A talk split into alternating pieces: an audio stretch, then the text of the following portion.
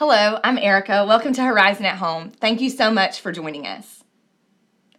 I just want to start today by being really honest with you all. This past few months, I've felt empty. I've been craving and thirsty and hungry for something, and I haven't even known exactly what that is.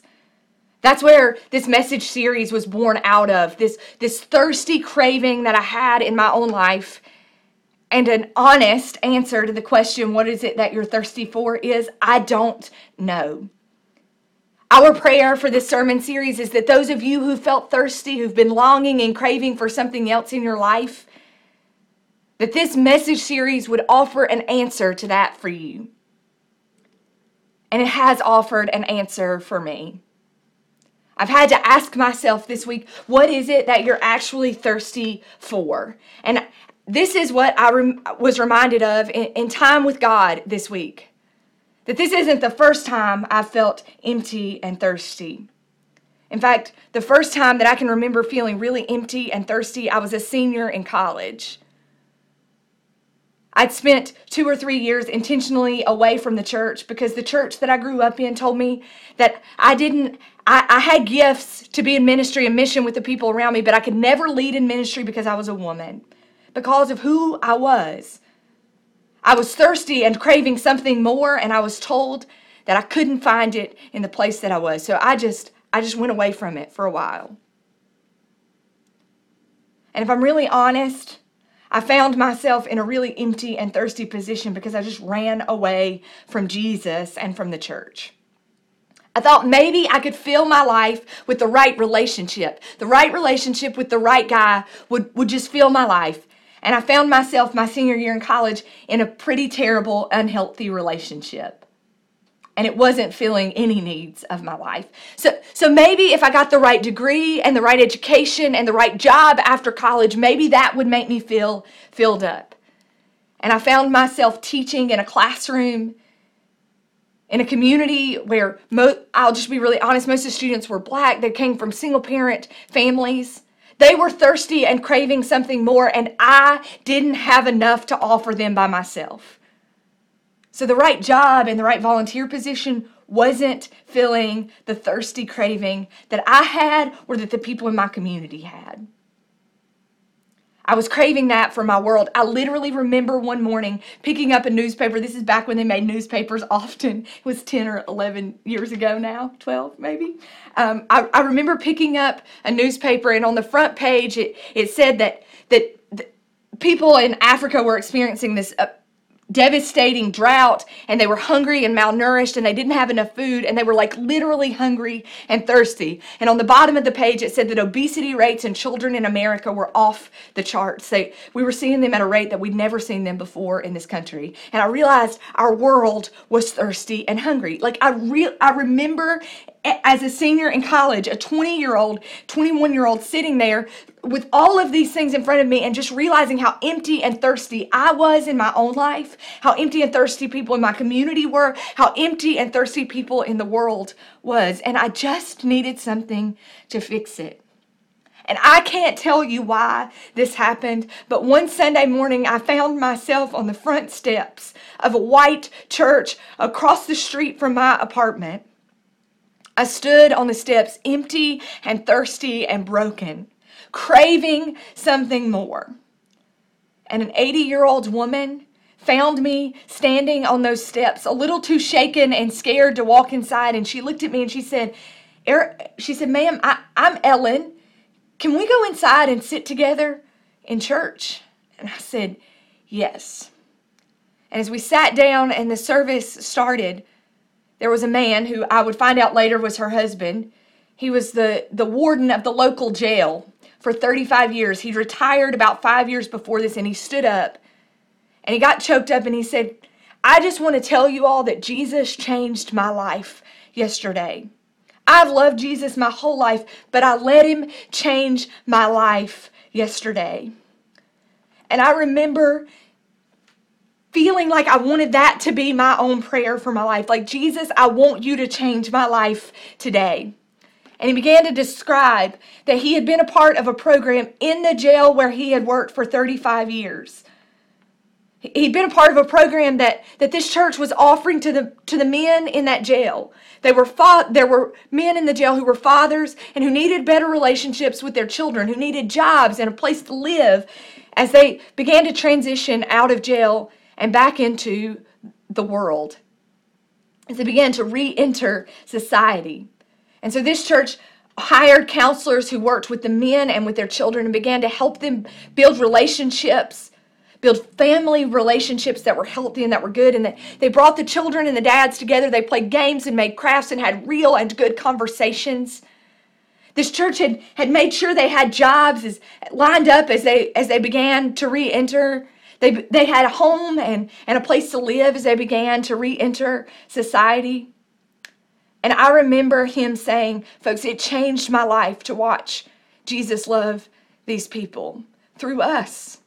I saw these men different than I had seen them in 30 years. And he cried. He said, Jesus was changing my heart yesterday. Jesus changed my heart and my life yesterday. And I realized I wanted that for my own life. I wanted to be able to love people differently. I wanted to be able to love myself differently. I wanted Jesus to change me. And I realized as I left that church, God was just really clear with me. The way for you to experience life different, Erica, is to spend time at the feet of Jesus.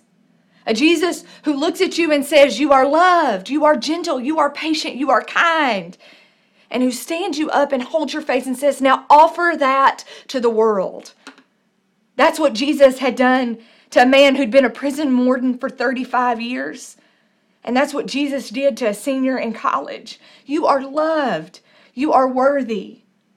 You are good. You are kind. Now offer that to the world. Some of you may not know this this morning. You may not know what it was, what it is that you've been so thirsty for, but it's for Jesus and it's for what He offers. It's love and gentleness, kindness and compassion. And it's not this easy, right? Like you just say hey and smile to the people around you. It's this radical kindness and compassion that changes the world. It's a radical kindness and compassion that says, You are loved, you are gentle, you are kind, you are compassionate. Now offer that to the people that you spent 35 years looking at in a different way. Offer that to the people in the world.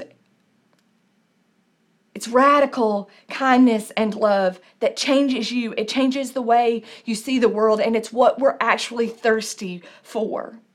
Folks, I spend a lot of time telling us that to be the hands and feet of Jesus, we've got to be out in the world working and sharing that love with people. But you also have to be on the receiving end of it. You have to spend time at the feet of Jesus because that is where we will understand what it is that Jesus offers this morning. I, I've been reading Galatians chapter 6, the fruit of the Spirit. Uh, Galatians chapter uh, chapter 5, sorry, verse 22, and it says the fruit of the Spirit. The fruit of the Holy Spirit. When you spend time with Jesus, the Holy Spirit will give you these things: love and joy, peace, forbearance, kindness, goodness, faithfulness, gentleness, and self-control. Against such things there is no law. Maybe these things are what you're thirsty for love, to be told you are loved for who you are. Maybe you are thirsty for joy. It comes from sitting at the feet of Jesus, from spending time with Jesus. Peace, a deep and abiding peace. If you're thirsty for that, spend some time quietly in prayer at the feet of Jesus. Forbearance. I, I heard that word recently in the news when people's loans have been have been they've been granted forbearance. They've been given a little extra time, a little extra space, a little extra kindness, a little extra grace. Maybe you are craving that in your own life. You need a little forbearance. Find it at the feet of Jesus. Kindness for somebody to say you are loved you are you are wonderful. You have something to offer to the world. Kindness, goodness, some deep down goodness, some faithfulness. I've been craving that. I've been craving for people to be faithful to the mission that God has given us to shine light and ignite change, gentleness. I've been craving people to be gentle with one another. I've been craving self control in my own life, and I found it at the feet of Jesus. And here's the things, folks we live in a world that's deeply craving these things. They are deeply craving to hear that they are loved, that there is joy, deep and abiding joy. Is there racial unrest? Yes. Is there racial injustice? Yes. Is there uncertainty about the future? Yes. Do we know what it's going to look like when if and when things are ever going to return, is school ever going to be back to normal? We don't know. But can we find peace and joy anyway? Yes, if we spend time at the feet of Jesus. Folks, there is a world longing for forbearance, not just from the loans that they found, but they need a little extra space to, to catch up, to catch their breath. Can you give them that space today? Who's somebody that you can reach out to and offer forbearance? Because it's a fruit of spending time with Jesus kindness and goodness not just not just a hi how are you the nice like soft good but but the kindness that radically changes the life the kindness that goes into a prison and says hey folks you are loved and there's a different way to live live life and we're going to figure out what it looks like for us to put the gifts the few gifts that we have together so you have a place to live when you come out of prison and out of jail. We're going to make sure to walk with you every day. We're going to call you at 8 a.m and make sure you're headed in to the job. And because you are ready for this it is it is a radical kindness and it comes from experiencing the radical kindness at the feet of Jesus. And then it overflows into a world that needs it. Folks, in order to overflow these things that the world desperately needs love and joy, gentleness and peace, forbearance and kindness, faithfulness and, and self control in order to offer these things to the world, we have to receive them at the feet of Jesus. And then they overflow from a life connected to Jesus and the Holy Spirit. This morning, we're going to end the service by singing a song with my friend Warren. He, he lives in Orlando and he's going to sing, Take My Life and Let It Be. Consecrated, Lord, for Thee. For you, Jesus, take my life and let it be. Let me find these things. Let me receive these things at your feet and let me offer them to the world. Against such thing, there is no rule or no law. I can't tell you the amount of time that it's going to take. It, it's not going to take five minutes and 50 seconds. It's not going to take six feet. I don't know the exact rule right? I don't know the exact law when the when you will receive enough of these for them to overflow but you will know by spending time at the feet of jesus. This week can we pray? Lord just every day when you wake up take my life and let it be consecrated lord for thee. Take my life lord and let it be yours that I may overflow my kindness and gentleness, my goodness and my patience into the world around me. And this is why I say this because because the people around you need it. Your friends need you, your significant others need you, your spouses need you.